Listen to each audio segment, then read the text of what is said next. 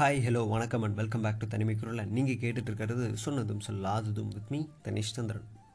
இன்றைக்கி நான் உங்ககிட்ட பகிர்ந்துக்க போகிறது திருமணம் என்னும் ஒரு நாள் கூத்து அந்த ஒரு நாள் ஆண் பெண் இருவருடைய வாழ்க்கையிலையுமே ஒரு பெரிய மாற்றத்தை உண்டாக்கும்.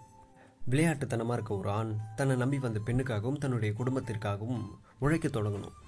ஒரு பெண் தன்னுடைய கனவுகளெல்லாம் மறந்து அப்பா அம்மானு தன்னுடைய குடும்பத்தை பிரிஞ்சு புது இடம் புது உறவுகளோட வாழ்க்கையை தொடங்கணும். அந்த ஒரு நாளுக்காக எத்தனை ஆசைகள் எத்தனை ஆராய்ச்சிகள்? இருக்கிற நவீன உலகத்தில் தனக்கு பொருத்தமான ஜோடியை தேடி பிடிக்க மேட்ரிமோனி மற்றும் பல ஆன்லைன் வெப்சைட்ஸை பயன்படுத்துகிறாங்க இது வரைக்கும் எந்த சோஷியல் மீடியாலையும் ஃபோட்டோ அப்லோட் பண்ணக்கூடாதுன்னு கட்டுப்பாடோடு இருந்தவங்கலாம் அங்கே அப்லோட் பண்ணி தான் ஆகணும். அந்த ஃபோட்டோஸ் டீட்டெயில்ஸ் எல்லாம் பார்த்துட்டு சிலர் சேட் பண்ணி விசாரிப்பாங்க சிலர் கால் பண்ணி விசாரிப்பாங்க. பேசுகிற வரைக்கும் நல்லா சிரித்து பேசிட்டு தனக்கு பிடிக்கலைன்னா ஜாதகம் சரியில்லைன்னு சொல்லி வேணான்னு சொல்லிடுவாங்க. அதுலேயும் சிலர் பொண்ணு பார்க்க வரேன் பையன் பார்க்க வரேன்னு வந்து பார்ப்பாங்க. அதையும் கண்காட்சி மாதிரி பார்த்துட்டு பார்த்துட்டு போவாங்களே தவிர யாரும் பதில் சொல்ல மாட்டாங்க. நமக்கு சொல்கிறப்போ இதெல்லாம் சாதாரணமாக தெரியலாம்.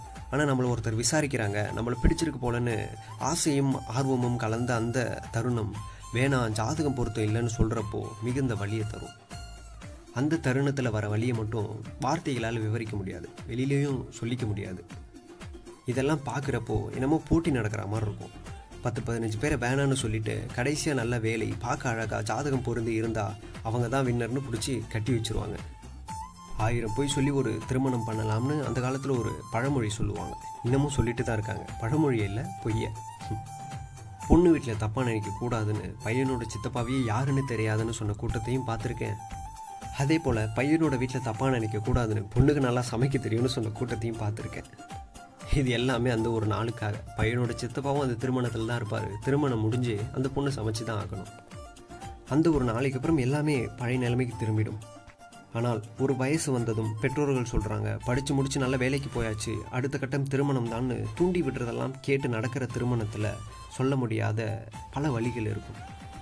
உதாரணத்துக்கு ஒரு பெண் படித்து முடித்ததும் இல்லை. படிச்சுட்டு இருக்கப்பவே ஊரில் யாரோ என்னமோ சொல்கிறாங்கன்ற காரணத்துக்காக உடனே திருமணம் பண்ணுறாங்க அந்த ஒரு நாளைக்கு அப்புறம் அப்பா அம்மா குடும்பம்னு சிரித்து பேசி சந்தோஷமாக இருந்த உறவுகள் எல்லாம் விட்டு விலகி புதுசாக சில உறவுகளை காட்டி இதுதான் இனி இப்படித்தான்னு சொல்கிறப்போ அந்த வழி கூடவே குடும்ப சூழ்நிலைகளை காரணம் காட்டி தன்னுடைய கனவையும் பறி கொடுக்கணும். இது மாதிரி நிறைய விஷயங்கள் சொல்லிக்கிட்டே போகலாம். இதெல்லாம் ஓகே. அப்போ காதல் திருமணம் அதில் வழியே இருக்காதா அப்படின்னு கேட்டிங்கன்னா கண்டிப்பாக இருக்கும். ஆனால் அதில் ஒரு நல்ல விஷயம் என்னென்னா ஒருத்தருக்கு ஒருத்தர் நல்லா புரிஞ்சுக்கிட்டதால ஒரு சில விஷயங்களை தியாகம் பண்ண வேணாம். ஒரு சில வழிகள் இருக்காது. அதுக்காக காதல் திருமணம் தான் சரி. தேடி பிடிச்சு பண்ணுறதெல்லாம் தப்புன்னு சொல்லலை. ஆனால் இப்போது இந்த நவீன உலகத்தில் மாற்றங்கள் பல இருந்தாலும் மாற்ற வேண்டிய விஷயங்கள் சில இருக்குது இதிலிருந்து நான் உங்ககிட்ட சொல்ல நினச்சது என்னென்னா திருமணம் ஒரு திணிப்பாக இல்லாமல் இனிப்பாக இருந்தால் நிறைய ஜோடிகள் சந்தோஷமாக இருப்பாங்கன்னு சொல்லி இன்றைக்கி இந்த எபிசோடை முடிச்சுக்கிறேன். தொடர்ந்து பேசலாம். ஸ்டே டியூன் தனிமை குரலில். நீங்கள் கேட்டுட்ருக்கிறது சொன்னதும் அதுதும் மீ தனேஷ் சந்திரன்.